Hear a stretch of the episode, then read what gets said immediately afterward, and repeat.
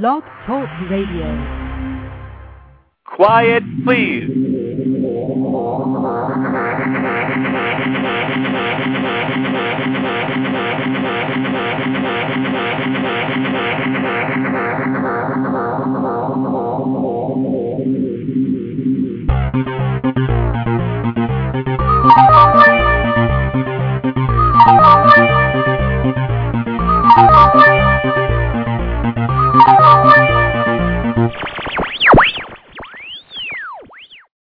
Welcome to Rex Sikes Movie Beat, conversations with filmmakers where we discuss everything film and television. Here on Movie Beat, you're going to learn what to do and what not to do when it comes to making movies and TV. We will talk to everyone behind the camera and in front of the camera, and I'll provide you with guests and information you're going to want to have, whether you're a filmmaker or a fan. So now let's move behind the scenes here at Movie Beat. First, let me tell you that the chat room is open. Welcome to everyone in the chat room today. My guest is Mr. Kevin Sorbo. Not only was his show the most watched television, Hercules, most watched television show in history, but he is the most watched man in history. So, uh, an incredible guest. He's been here twice before. Uh, you can visit the website. The official website is R-E-X-S-I-K-E-S. That's my name, RexSikes.com. Go to the interviews blogs because that's where they all are and uh, click on Kevin's name, and then you can uh, get parts one and two uh, to this interview series if you haven't yet gotten them uh, already. And uh, he's going to be with us in just a few moments for the full hour. Now, uh, Kevin is extremely busy this week. He's got all sorts of radio shows today, tomorrow, plus other meetings and plans, but he's giving us an hour. So, to the friends and the listeners of Movie Beat. By the way, if you are listening live, go ahead, make us a friend, make us a favorite, rate and review the shows, uh, leave comments. If you're listening to it archived, you can do the very same thing. And if you're getting this as a podcast from iTunes, go ahead and rate and review the shows there as well. It helps us reach more people. It makes the show more popular. And, uh, and others can learn about us through those efforts. If you're listening live today, go ahead, call somebody up, email them, tweet right now. Go ahead, get on Twitter or on Facebook and say, hey, I'm listening to Rex Sikes Movie Beat. The guest today is Kevin Sorbo, and you need to join us. I love it when you do that. You know why?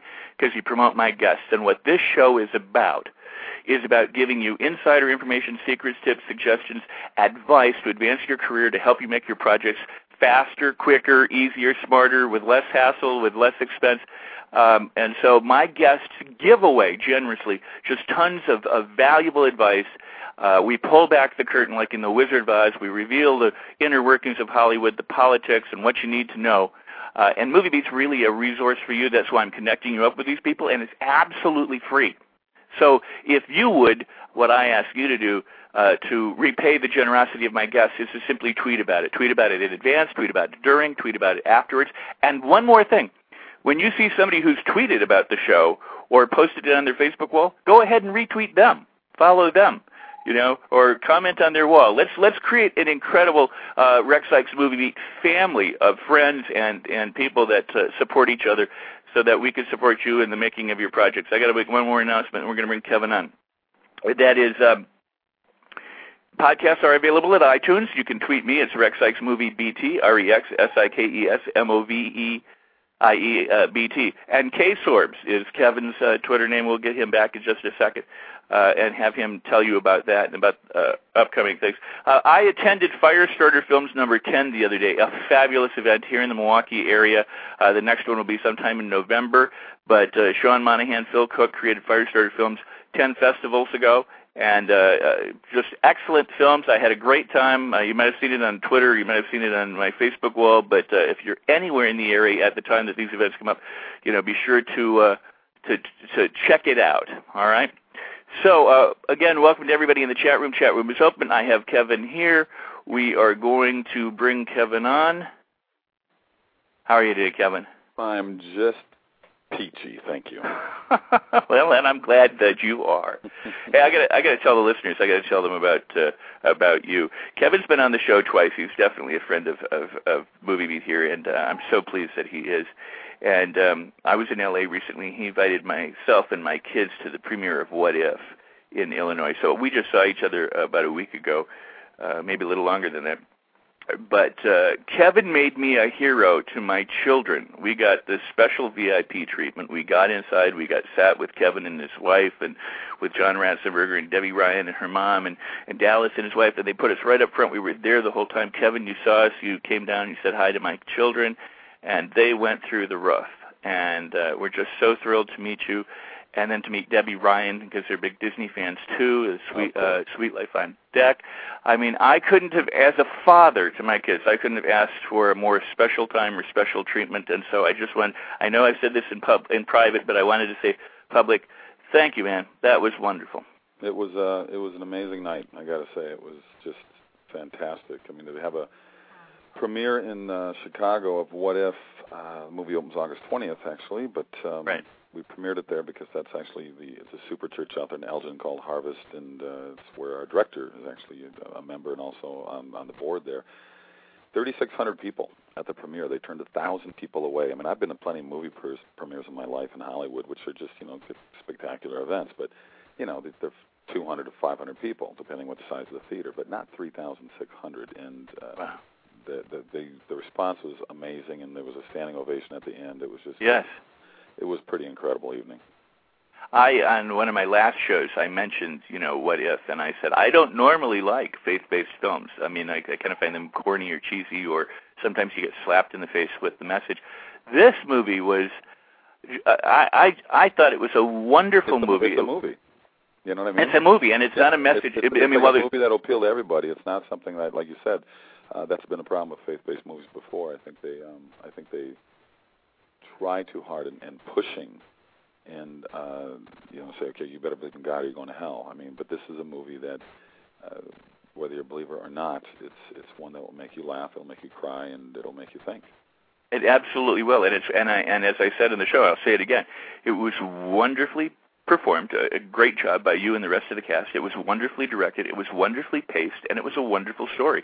It, it was a good movie, and and when I have talked to people about it uh, around here, I say, "Have you ever seen Preacher's Wife?" You know, yeah. and they re- remade it with Denzel Washington. I said, "That's the kind of movie to me it is." It's or you know they say, you know, uh, uh, it's a Wonderful Life, but The Preacher's Wife was a movie. It had God in it and had you know uh, nice things, but it it it, it wasn't a, a you know faith based in the sense that it it had to hit you with anything. And that's how I kind of have described it. Not that it's anywhere near Preacher's Wife, but uh, but uh, uh, just a really beautiful movie. And uh, and and there were some hysterical moments in it. some funny bits in it. There are some. There's the moment that that uh, you say something in there that just cracked me. I, I'm I don't, I'm not going to tip it, but it just. I mean, I still I do. I still laugh about it when I think about it. There's just some there's just some really nice beats in there. It's um it's just the writing was was very good, and I think that's what maybe turned me onto the project at, at the beginning. Uh, you know, Dallas is a friend. We know each other. Our kids are around the same age. They were all playing around, and uh, he just mentioned it to me about this script he had, and I said, "Well, let me look at it." He goes, "Really? You want to look at it?" I said, "Yeah." So I read it. And I said, "Okay, who do you got in the lead? Because I want to do this." He goes, "You do?" And I said, "Yeah, I want to do this." And um, it just came together actually very quickly, and it, it worked out. It was uh, hey, it was it was one of the most satisfying experiences I've ever had on the set. It was great. That's so cool. Hey Kevin, I just got a message on the um in the chat room that the volume on your side is a little low. Oh, it is. Yeah, maybe you need to just I talk don't, I don't know what I can do. I'm talking into the phone, and uh, I don't. I, well, I you don't sound louder now. I mean, you, okay. you sound a little bit. Yeah, you sound better now. I mean, it's a regular. Um, I don't. There's always know something. Know. All right. Well, if if uh, if there's anything that that uh, the audience wants to know, certainly they can ask questions from the camera. So you knew Dallas prior to the making of the movie? Yes, we've known each other for a few years now, and um, we hang around the same circles. And you know, our our wives met each other and hit it off, and our kids are the same ages. So you know, it's just the friendship was formed that way. Oh, well, very cool. Well, we just got a we just got a notice from the Lowry agency. They said the sound is okay, and uh, so uh, I guess uh, maybe it's just what you're doing. Talking loud is good. Okay. um, well, that's interesting. Now, you you had referred Dallas to the show, and he's done I think about three interviews, you know, on on movie making, and he's he's he uh, impressed me when he did the interviews, and he's very knowledgeable, and. uh um, oh, and you know, someone just said that you're good and you have a sexy, mellow voice, Kevin. Wow, That's I a little radio. little- then I could do little- little Hermie. radio and do love songs and stuff like that. Exactly. There you go. Um, so, uh, but he impressed me. I mean, uh, and and we're going to do more interviews. I, his schedule, like yours, is very hectic with the release of the movie. The movie opens uh, the twentieth, correct? August twentieth. Yeah, people can go online to uh, thewhatifmovie.com and they'll be able to find out uh, information as to when, when and where it'll be showing in the neighborhood. We got like a twentieth opening, then it opens in more theaters on the twenty seventh, and uh, you know it's kind of the, it's sort of the blueprint for what's going on with lower budget movies right now. We don't have a studio behind this because you know, studios, you know, initially they fear faith-based movies until The Blind Side came along and made 400 million. So now, now they've all opened faith-based divisions. But uh, you know, a lot of movies in the in the under in that under three million mark um, are just this is the way they do it. There's you know they have a small opening, they grab you know cities all across America, and they hope the word of mouth gets out there to help these things grow and be put in other theaters. And hopefully that's what will happen with this movie. It's um, it's a wonderful movie. It really is. It it harkens back to the old days of Hollywood when there was a definition between good and evil. Um, ever since the '60s, and it's just gotten worse in Hollywood. I mean, unless it's just you know, I mean, I like visual effects like anybody else, but the bulk of those movies, you know, the Transformers, even though they make hundreds of millions of dollars, because it's all the you know, 12 to 20 year olds that see it five times because it's a video game. There's no Mhm. story. There's a zero story, and this is this is something that will um, will touch all ages and it, like I said, it makes you think and laugh and cry and have a good time and just enjoy a real, well-written script instead of so much of the garbage that comes out of Hollywood that just wants to force the dark side on us because they like to wallow in their own misery. I think. Well, and and you're right, and and I thought that uh, as you said, it was it was wonderfully written, and it, you know it, it kind of jumps right in. I mean, from the opening scene uh, where you're with Kristy, and and and what happens at the very end of that particular scene, and then and where they cut to, um, you know, you you you get you get put right into kind of what's going on, and and from there uh, it just starts moving even faster. You know, it was a wonderful workout for me as an actor. I'm, I'm virtually in every scene. Yes, yes. I have the, the bulk of the of the dialogue, and uh, you know, you get shows like Hercules and Andromeda where, the, yeah, there's storylines and there's there's humor and there's drama, but you know, you're sharing the with a bunch of other actors a lot of times. But a lot of times when you're in an action show, um, there's more action, and um, you know, I probably think I said more more dialogue in this one movie than I did in, in about an entire season of Hercules combined. So it was it was a really good workout as an actor to sort of go back to what I did in my early years as in training when we used to do a lot of plays and soliloquies and monologues up on stage and uh it was it was just good for my brain it was good for my my acting soul so to speak it was it was just you know there's just so many things about this movie that made such a great experience Well, it was touching. I mean, and uh, I don't know in, in your career how often you get the the chance to get teary. Um yeah you know, You know- there there like there there are moments on on Hercules and stuff like that Yeah, but uh, and Andromeda even like that with my two series. But uh, you're right. I mean, it's, you know, guys usually don't get those opportunities, uh, you know, to, to go through those emotions on screen. So it was it was it was fun. It, it really and it was. worked.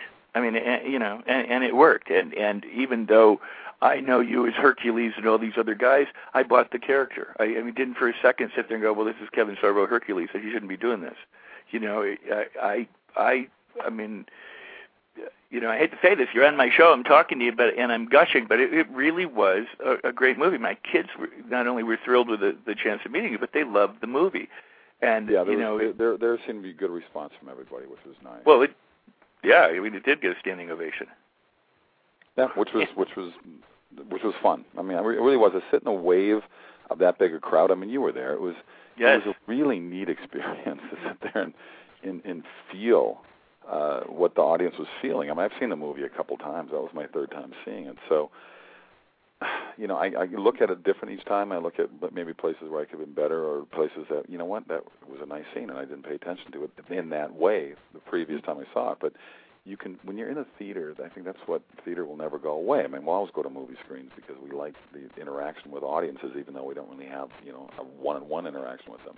But it's like this we're all this this organism together and watching this movie, and if, if it's a good movie and you know you, you can feel you can feel the vibe go through the people, and it was it was neat. There were people people laughed in places that I didn't think they would laugh at, which which which was great because I just you know maybe because I've read the script so many times and I was in the movie and it, it's sort of like uh, sitcom writers they they overwrite you know they have a great script right. on Monday but then they change it 17 times during the week and then by Friday they go back to the Monday script so it's just they just don't know when to stop writing.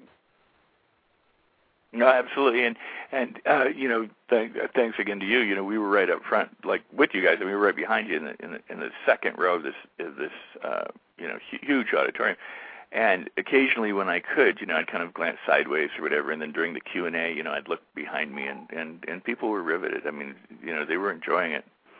So uh, yeah, made for a very very cool evening. What when now it's it's opening in limited release, but what what what for people in order to find out where it is, where should they go again? I, the best I think the best place to go to the movie whatif.com. I'm sorry, the What If movie. I got dyslexic there. The whatifmovie.com. Otherwise, maybe they just search it. You know, what if if they yeah, it should it should show up on on where it's at. Right, right.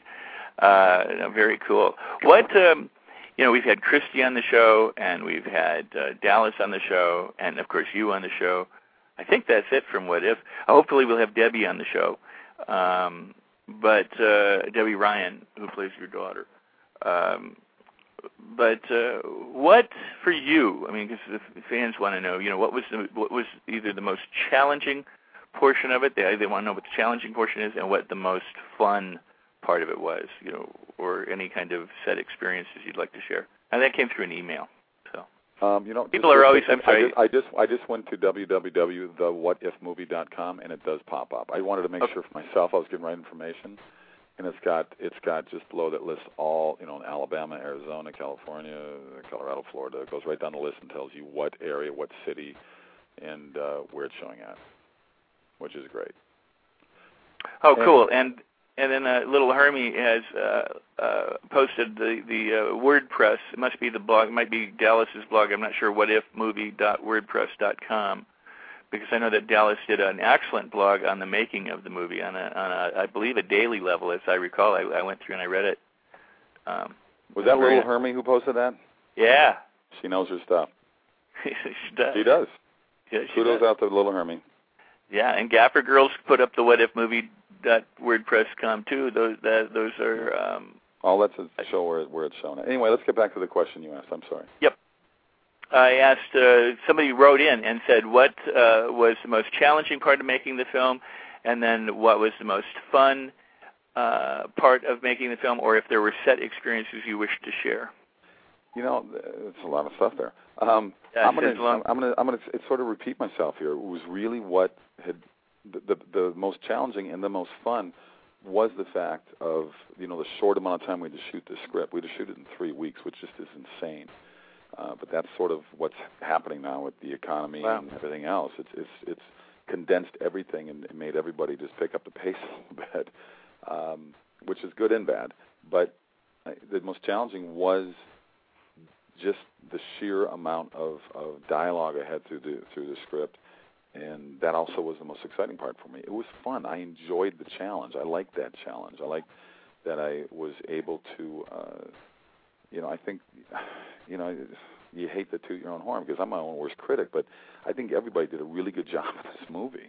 And mm-hmm. there's just, yeah, there's always things I think I can do better. I'm always going to be that way, but uh, you know, overall, I was just I was very pleased with with how things turned out for all of us in terms of the reactions that we had with each other, the the the chemistry that we had together on and off the set. I mean, it was just it was funny how it all came together because I think John Ratzenberger was the first one on board, and the other actors, Dallas just sort of scrambled, and it happened very quickly. And he's he's told me many times how grateful he was that the couple people he was going to get for different roles didn't work out because it was just like he said it was like God was watching over this whole thing to begin with to make sure it came out the way he wanted it to turn out. But it was um you know we have to and, and as always on the set I mean you know you work long days you work long hours when you're when you're you're forced to do something like this in three weeks when other movies if this was a big budget Hollywood movie would have got two months three months um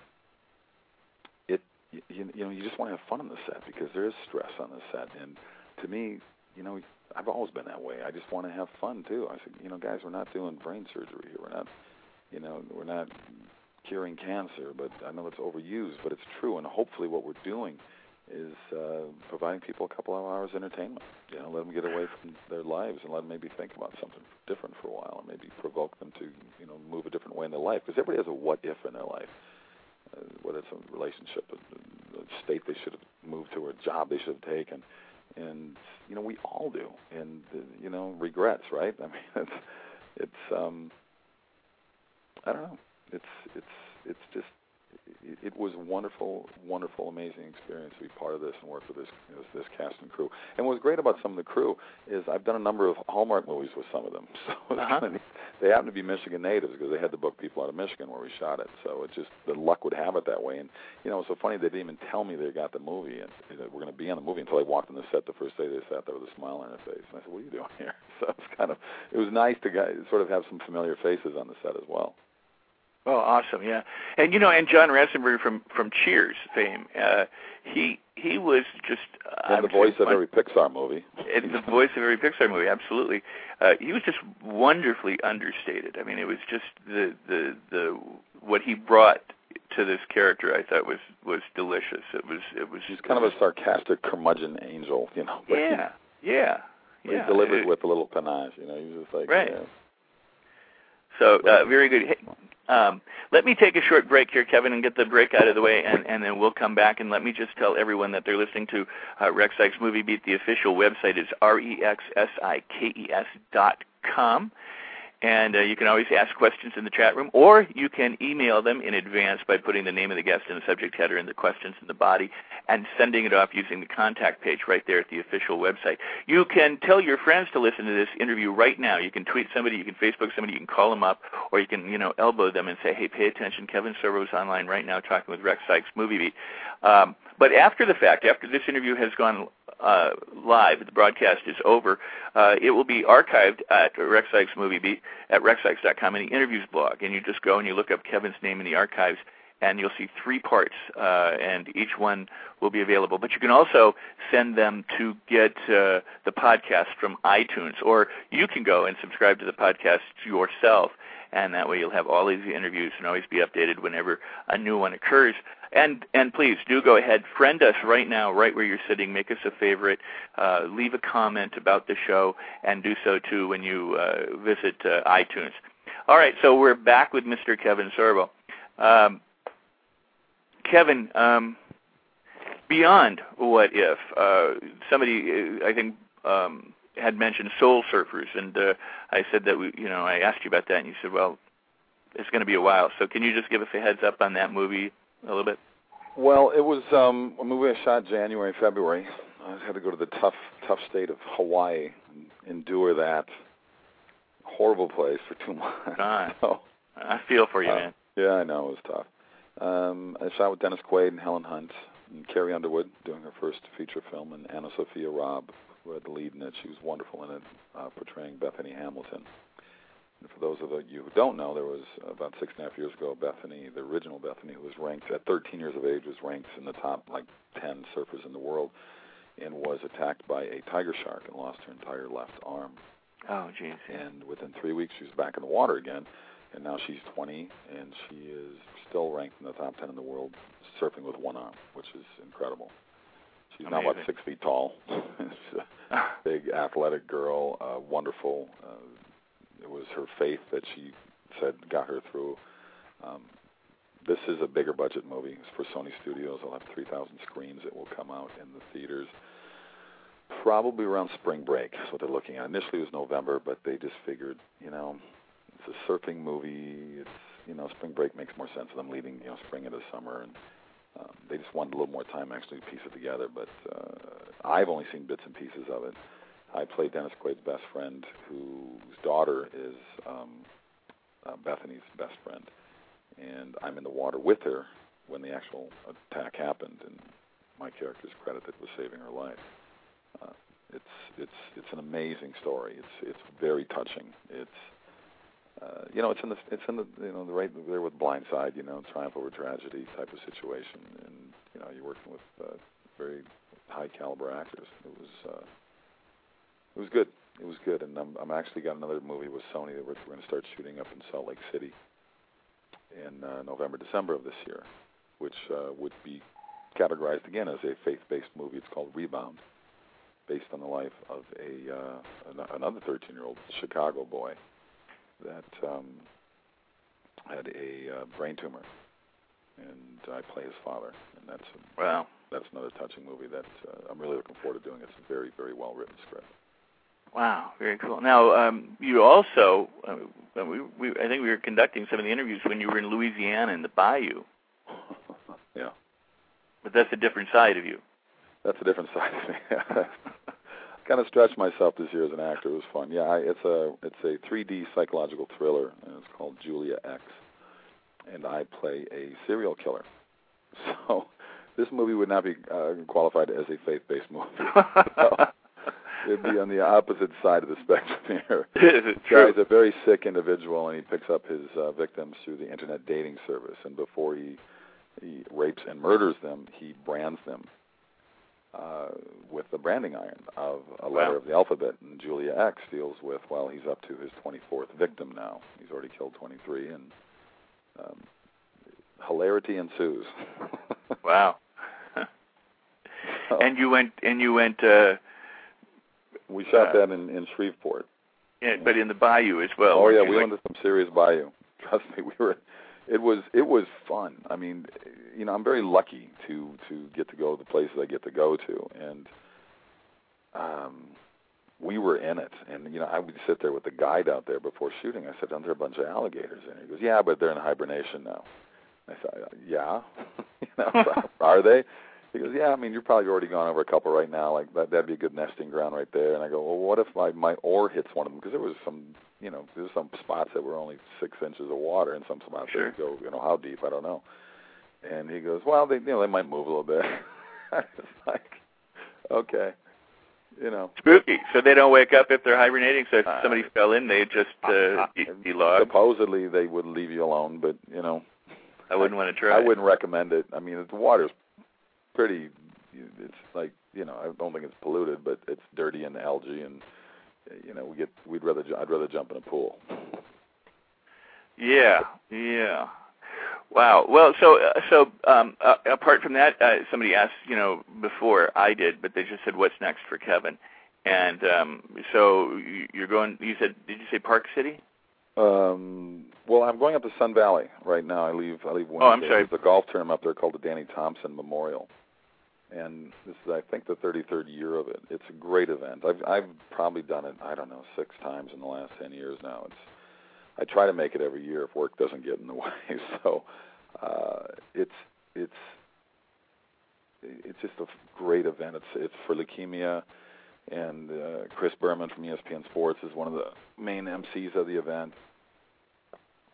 Excuse me, to get some water. And um, you just get a lot of celebrities, and it's beautiful up there. I mean, it's just beautiful. And then they have they have uh, ice skating outside, which is great for the kids, and uh, they also have a few Olympic athletes there to put on a show for us. So it's uh, it's a really first class event.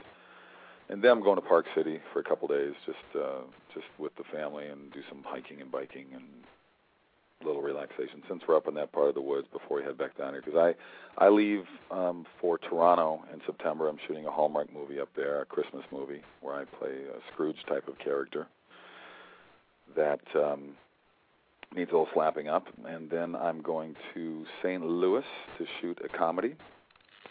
And um, in that one, I play the leader of a bunch of uh, dodo brains. There's just I'm sort of I'm the brain of the group, but I put together three of the I put the Three Stooges together as my henchmen.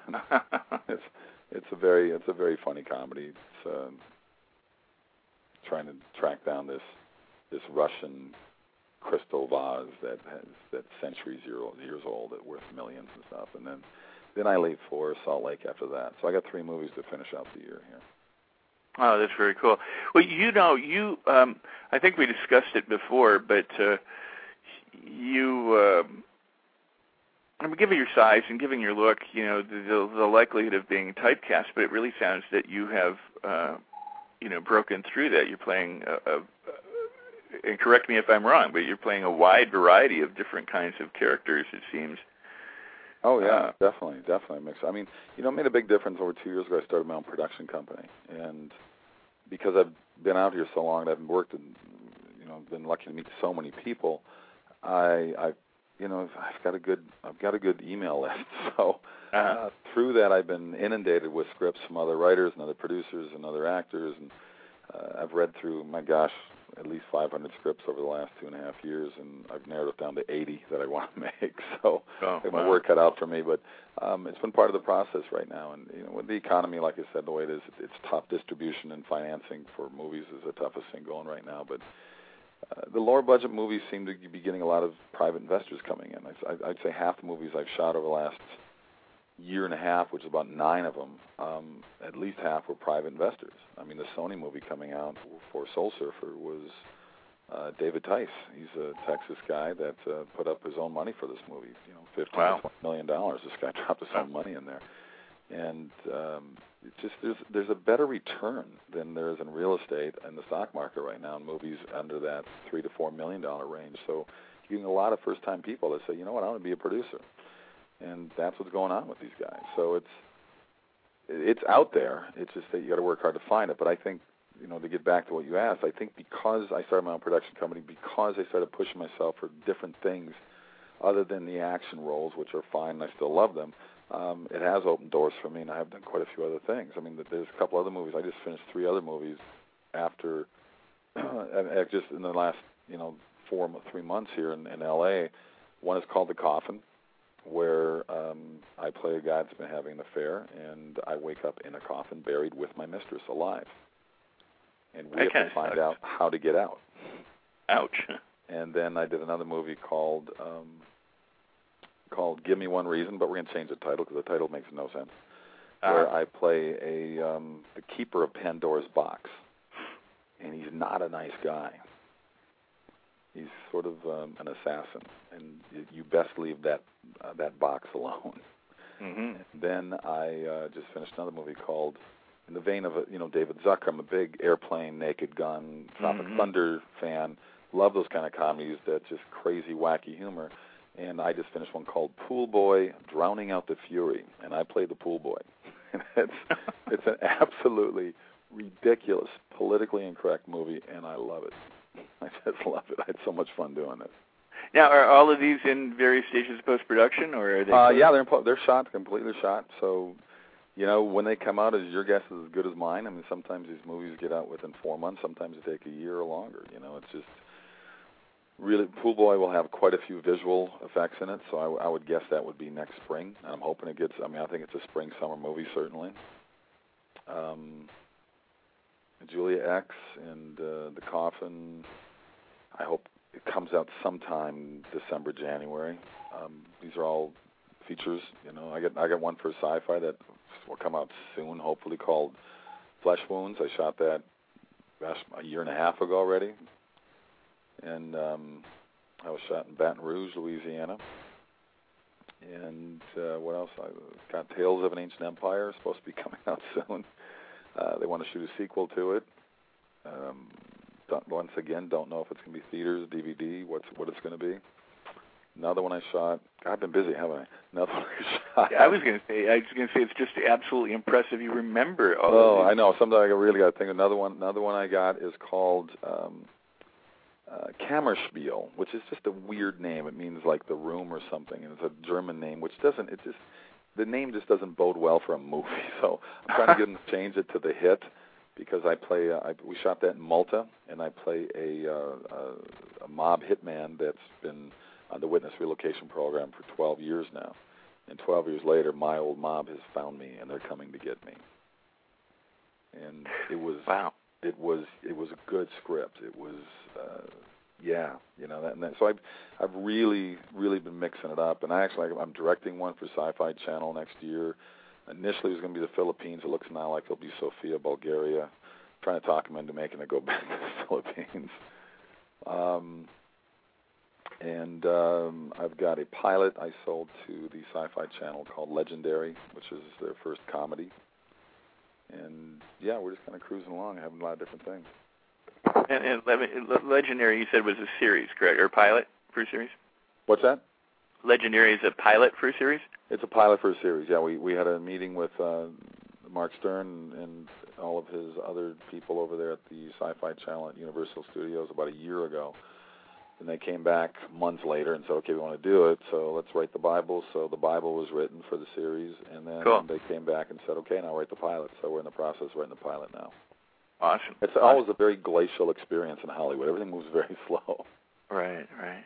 Well, um, I need to draw attention to Little Hermie again, who says, "Don't forget Paradox, Flesh Wounds, Illuminati, and the Twelve Biggest Lies." Oh my gosh. All well, right. Well, let me... Illuminati's not even shot yet, so that's still okay. that's still a wish of mine. That's a the, the Illuminati and the Handyman are two series that I want to make happen. That I'm trying to get money for. They're to me, they're both like, especially the Handyman. I think that's that's a seven-year hit. I mean, we we peddled that last year, over this past year to uh, all the major studios and all the cable stations. They all loved it. Everybody loved it. Everybody this should be serious, but we're not quite looking for this. We're not quite looking. I mean, everybody had an excuse. I mean, and a couple people held on to it for two, three months. NBC at Universal held on to it for three months before passing on it. They, they Wow. loved it. They loved it. They loved it. They loved it, and then they didn't do it. And we're like, well, what's wrong with? Well, there's nothing wrong with it. okay. So what do you suggest? Well, you you know, it's just weird. Everybody's afraid to say yes to anything right now, and and to me, I mean, it's it's a no-brainer. The Handyman. That's a seven-year hit on television. Trust me. Uh huh. But you know, it's just part of the deal. But Paradox is another one I did. Yes, I don't know what exactly they're doing with that one yet either. That'll either be on the Sci-Fi Channel or it'll get limited theatrical release. I know for sure it's got Canadian theatrical release. So um, it was a good. It's a very good sci-fi movie about two diff- two different parallel Earths, um, sort of being hooked up through a, a portal, which causes all kinds of problems. Wow. Well, I should say that Little Hermie says there's more, but she, I guess she's going to defer. There probably is more, but there's, there's more in the wings. Certainly, I've got so many Yeah. waiting in the wings that it's it's insane. But um, all good stuff. Now, now run run by run this by me again. Now, are some of the movies that you, we've been talk, discussing in the last few minutes ones that that you uh, came on through your production company, or are these all movies that you've been hired, or have you been executive producer? A mixture of both. Oh. A mixture of both. Yes. Well, Like what the one, like the one, the one that's shooting up in Salt Lake City through Sony is is was a third of it was funded through my production company. Oh, cool. Oh, cool. So, how does that? How, how, and we're going to have you back. I mean, we've talked about this, and we're going to talk specifically about your production company and projects and your selection process for scripts. I know I mentioned that. I think at the end of the second interview that that was coming up, but we have we we kind of we're jumping over that a little bit. But um, to, to save Because that for What If opens this week. Go see the movie. That's right, August Tell, all you twentieth. people out there, blog, introduce something, get it out to everybody. This seriously, this is a good movie, and the only way it'll get more theatrical release is if people have great word of mouth, and you know, go to their theaters and say, get that movie here, because it's you know, it's just the way they're doing. It's what's happening with with with lower budget movies now. It's the way they have to do it.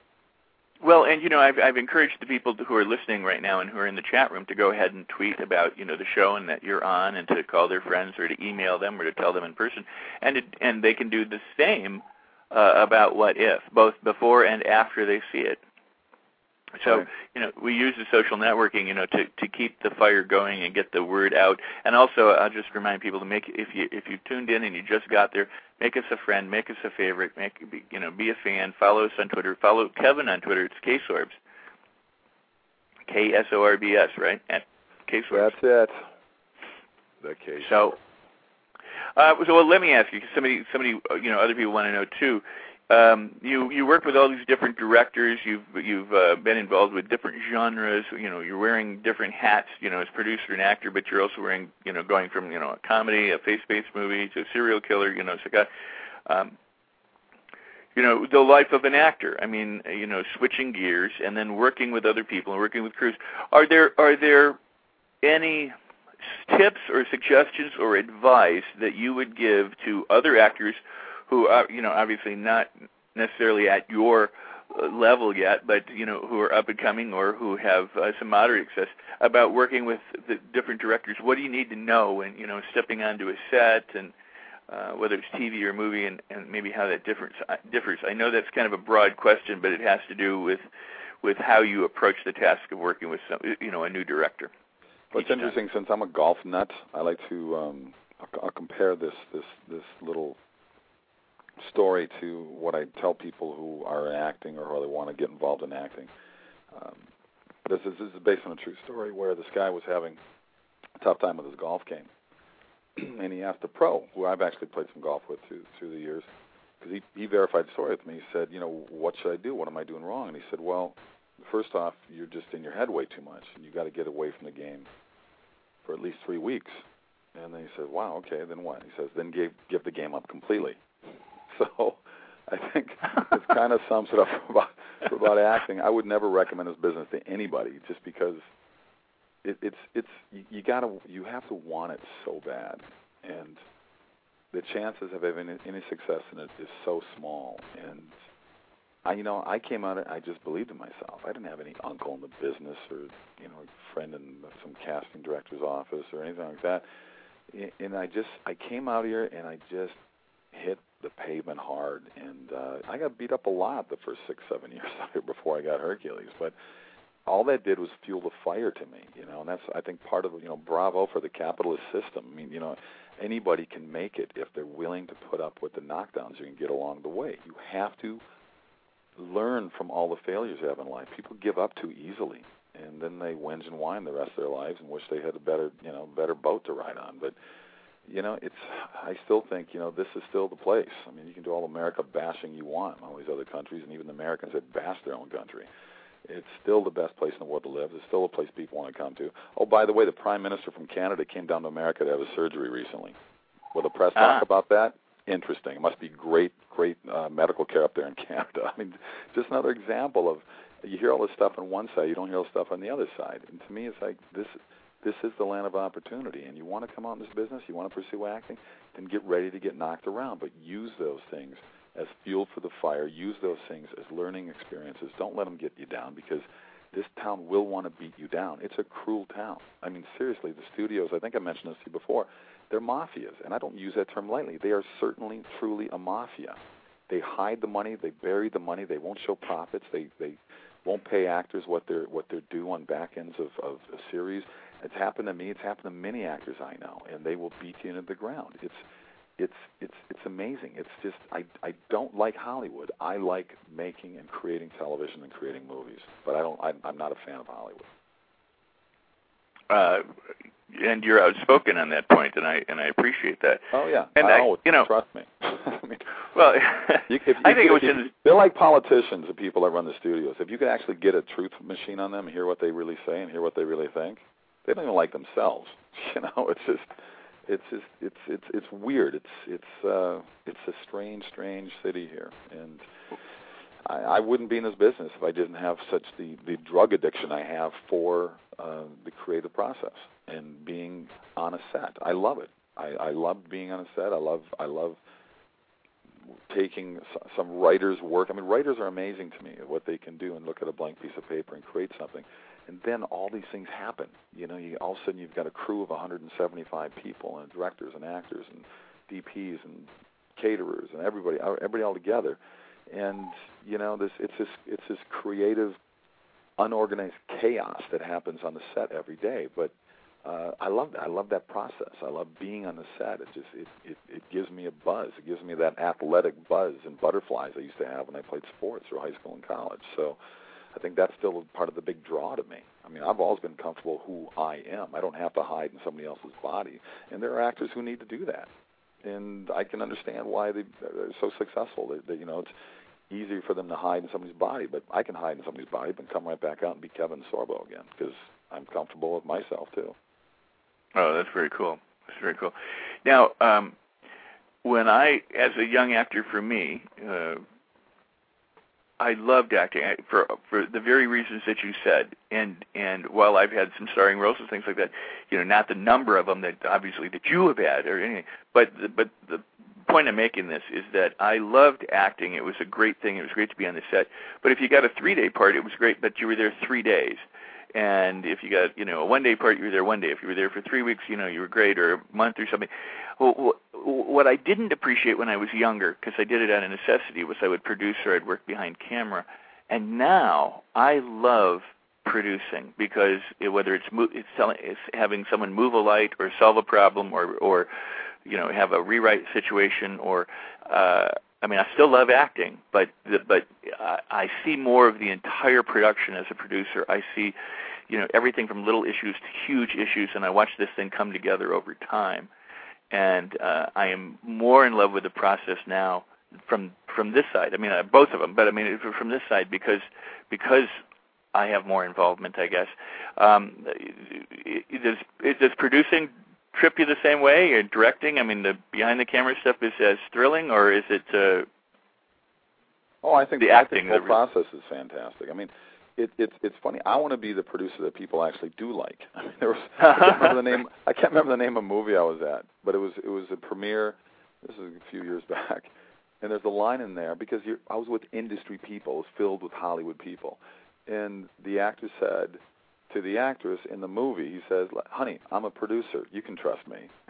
Everybody broke up, and it was Right. because it's because they know the way the Yeah. you know the the the you know the mold of most producers end up being the most hated person on the set um, because they're kind of jerks, you know. So um, I just laughed at that. And I don't want to be that jerk, and I don't think I ever will be. So to me, it's like if I get X amount of dollars to do a movie, it will be out there that people will know where every dollar goes to. I'll be everything the government isn't. So, um, you know, they they want to claim to be transparent, but they're not. And to me, it's like, you know, what, why? It's like it's like actors who are jerks to work with. Why would you keep hiring people like that? I mean, why? I I don't want to work with somebody that everybody hates. I've been on the set where everybody hated the particular actor. He'd come on the set and people go, oh God, you know, and say. That's the last place I'd want to be as a person that worked 12 hours a day with somebody for three to oh, right, you know? right. No, no, absolutely, absolutely. Really, you don't want Well- to be. I don't know. It, well, but I mean, it was the '70s. I mean, I remember when I mean, living in Hollywood at the time when the Hollywood Gate broke. You know, and the whole I think it was David Begelman and the whole Cliff Robertson. Uh, I don't know what the exact. I don't remember exactly what he did, but he was somebody. I'll, I'll go to the politically correct thing because my memory escapes. But allegedly, this gentleman was taking like hundreds of thousands of dollars off off of Robertson's salary, and they didn't know Oh, it. And suddenly that. they, they caught it at some point. And then there was the joke where you know when Charlie Chaplin's body was was stolen, that they found it in David Begelman's safety deposit box because supposedly he had, he had taken all this cash. Well, that and that, but that happened all, during the '80s and, and into the '90s when so much money was coming from Germany. There were producers over here that would sit there and tell the Germans, "Go look, we, I can shoot this for eight million. They'd shoot it for four and pocket the other four themselves. Oh, They eventually got busted. I'm not going to name the names, but they eventually got busted. But that stuff, that goes on, you know. And it's it's like I said, it's just like it's like it's like Washington D.C. You know, they sit there and you want X amount of dollars going to teachers, and the te- teachers should look at their own unions to see where their problems are, because that's where a lot of problems stem from. And uh, yeah, I, I have a problem with a lot of these unions, and I'm in a union myself, and I think my union, the SAG, we have two unions, SAG and AFTRA, and it's Right, ridiculous. There's not an actor I know that doesn't want both those unions together or abolished completely because they they're more detrimental than they are helpful. Well, you know, and I would agree, and and it's an interesting thing. And, and I was talking with somebody recently who who thought that if you know if if if it comes down to a war between the the unions, AFTRA will will you know survive and SAG will go away because currently now all of the TV contracts are AFTRA, which is you know virtually unheard of. I mean, all Well, film because projects. AFTRA undercut SAG, the, so Right, they went on exactly. strike. So AFTRA basically screwed every actor they that they represent. Right. So now now you know, I think they get something like when you do a do a TV guest spot or something like that, your salary is about twenty percent lower than it was a couple of years ago for your for your appearance, and then they get I don't know twenty or thirty reruns before you see a penny. So how long does that yeah. take? Right, it, it is amazing, you know, in the sellout. It's but right. It's crazy. Uh, we have maybe nine or so minutes left, and uh, I, I need to do something and then come back. And I'm sure I'm enjoying this, and so are and so are our listeners. I can tell in the chat room. I need to uh, mention though the, my upcoming guest. The very next guest is Rick Overton. He's a very funny man. He's recently he's been seen in Dinner for Schmucks. Uh, he's in Steven Soderbergh's uh, The Informant, starring Matt Damon. He's also Pam's dad in The Office in the wedding episodes. If you have watched that. And recently he was on uh, the Green Room. Uh, Paul Provenza, another guest of Movie Beat, uh, series on HBO. He's he is a hysterically funny stand-up comedian and actor. He will be here. John Gaspard is an author of uh, at least a half a dozen books on filmmaking, digital filmmaking, low-budget filmmaking. He's a producer director himself. He will be coming up thereafter. Dan Cohen is a friend of mine. Directed. Uh, Diamond Men with Robert Forster and Donnie Wahlberg and a number of other movies. He's coming up. And then John Keys, who will be returning talking more about distribution. John is a director. He's created his own distribution company, and he is releasing movies, so he will be back. And then Joe Wilson, stand-up comic, but also the filmmaker and director and creative force behind the web series Vampire Mob, are just a few of the guests that will be rounding off August. And um, and we're here with Kevin Sorbo today. Again, uh, please spread the word on this interview. It will be ending uh, soon, but it will be available as a podcast and also archived at the interviews blog at rexsikes.com.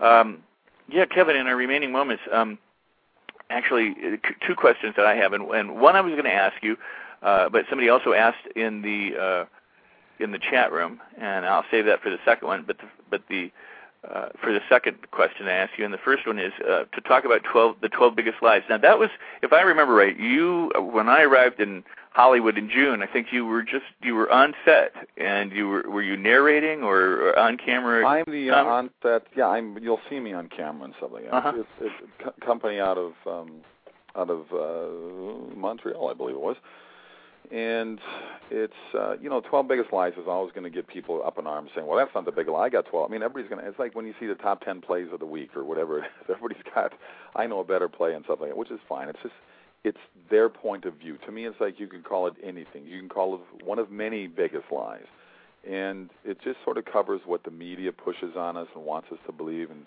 and, and tries to pass off as truth and uh, I play I'm pl- I play the guy that sort of segues in between each of these uh, each of these lies. You'll see me on camera talking, and um, I, I I know they got television coming out for the, uh, Canada. I hope it gets down here in the states. I know they have a DVD release on it, but it was um, it was interesting. It was it was. I would like doing more of that sort of thing on the side, and um, there actually I got a couple things waiting in the wings. I don't know if people remember Leonard Nimoy used to be the host of a series called In Search of. Absolutely. I've been contacted to do a similar type of show where I will actually be going to uh, Romania to find vampire hunters and follow them into these cool. dark dwelling. Yeah, and it will be fun. You know, that we're actually in, we're in contract negotiations right now, and we'll see what happens with that. It, it would it wouldn't take up so much time for me to stop doing other things that I want to be doing outside of that. Like you know, hopefully my series, a couple series I have ideas going for other movies. So. Uh, yeah, I'm just keep myself busy with projects that interest me how do you prioritize? How do you decide, you know, how to spend your time and what script you want and where you want to be in the world and and all that stuff? I mean, it sounds well, like you took so much. I drive myself crazy. I'm on my computer way too much for the time that I don't have, and uh, I'm always uh, either saying yay or nay to different projects that come across my desk and. Uh, of course, I'll start throwing some golf things in there, and I kind of want to do some conventions. I've, I've got one coming up in Atlanta called Dragon Con. For those out there that uh, uh, don't know it, they should go online and check it out. And it's a great, a big um, fan event that happens every year over Labor Day weekend, and you get a bunch of you know, different celebrities that show up and sign autographs and do Q and A's and attend parties and mingle with the uh, the crazy wacky guests that show up there because you get quite a mixture of people at Dragon Con. I got to tell you right now. So it's uh, it's a fun event. It's a lot of fun.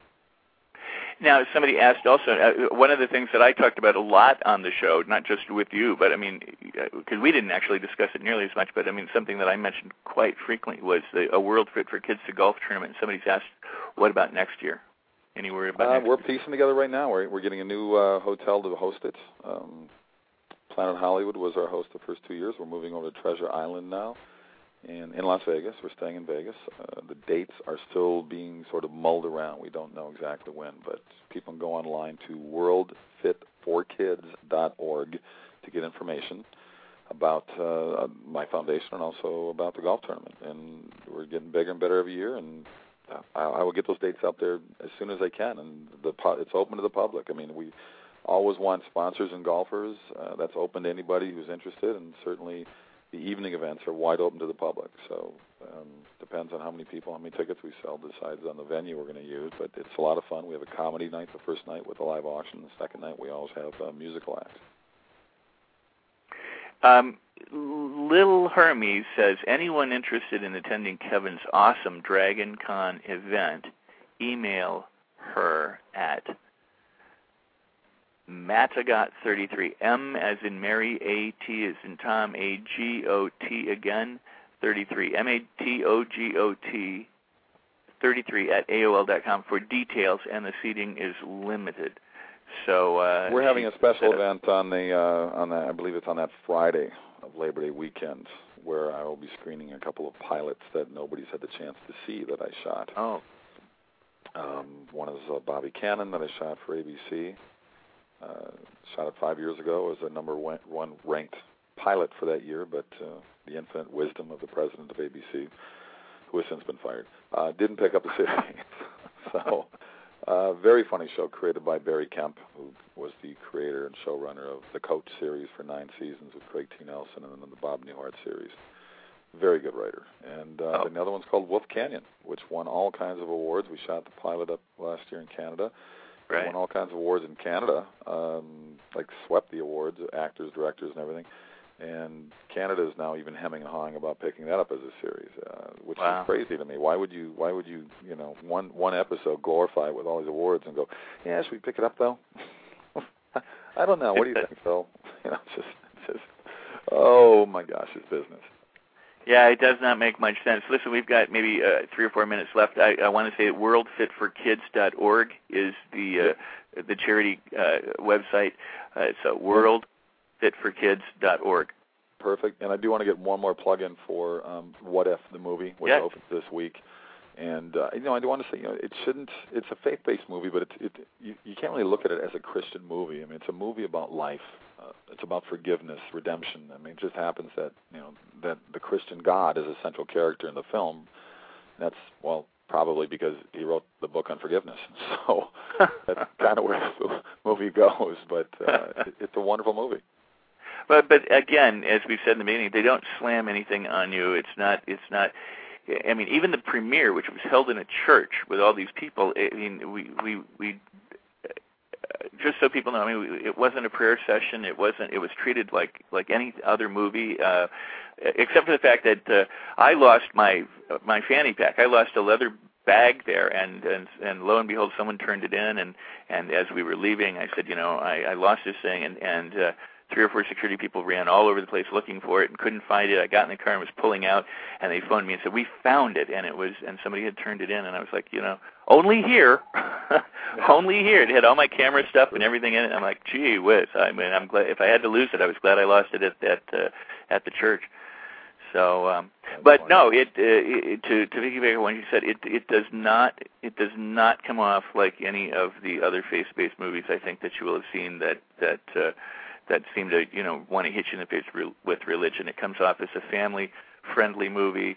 Uh, the fact that there's God mentioned or an angel mentioned, you know, or that it's about forgiveness is is the story, but it's it's it's delightful. It truly is delightful, and you were tr- delightful, and uh, and I enjoyed the movie very very much.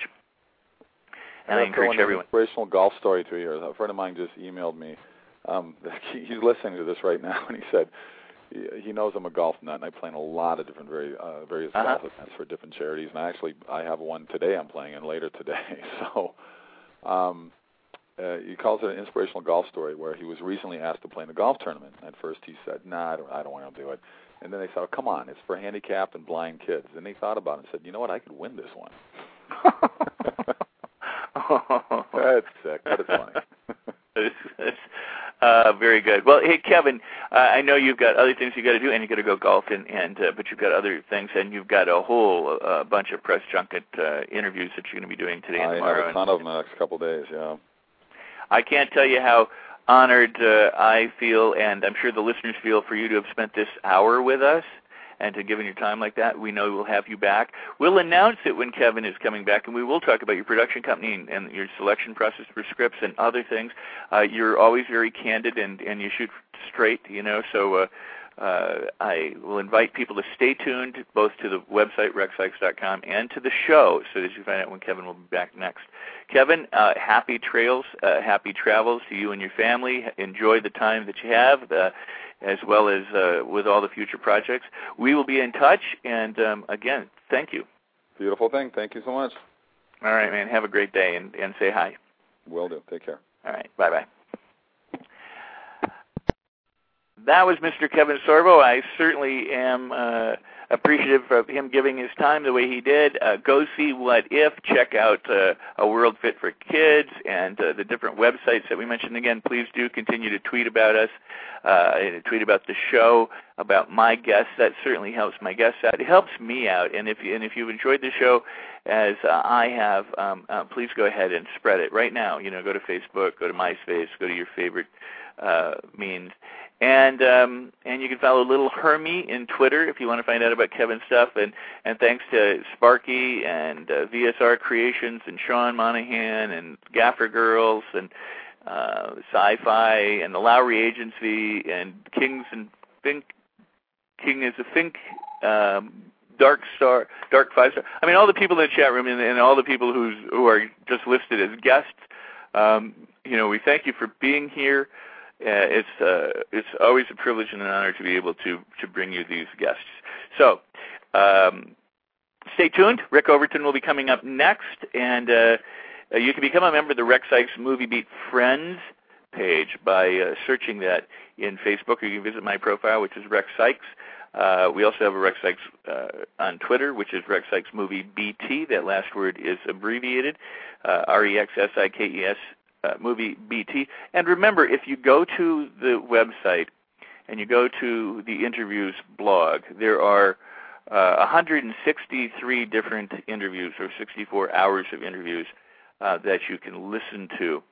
Pay no attention to the date you see on these pages. They are creation dates. If I create something February 2nd because I booked somebody and they're coming up, you know, September 15th, that you know, so people ask me all the time. They go, well, well, it says February 2nd, and I go, just click on it.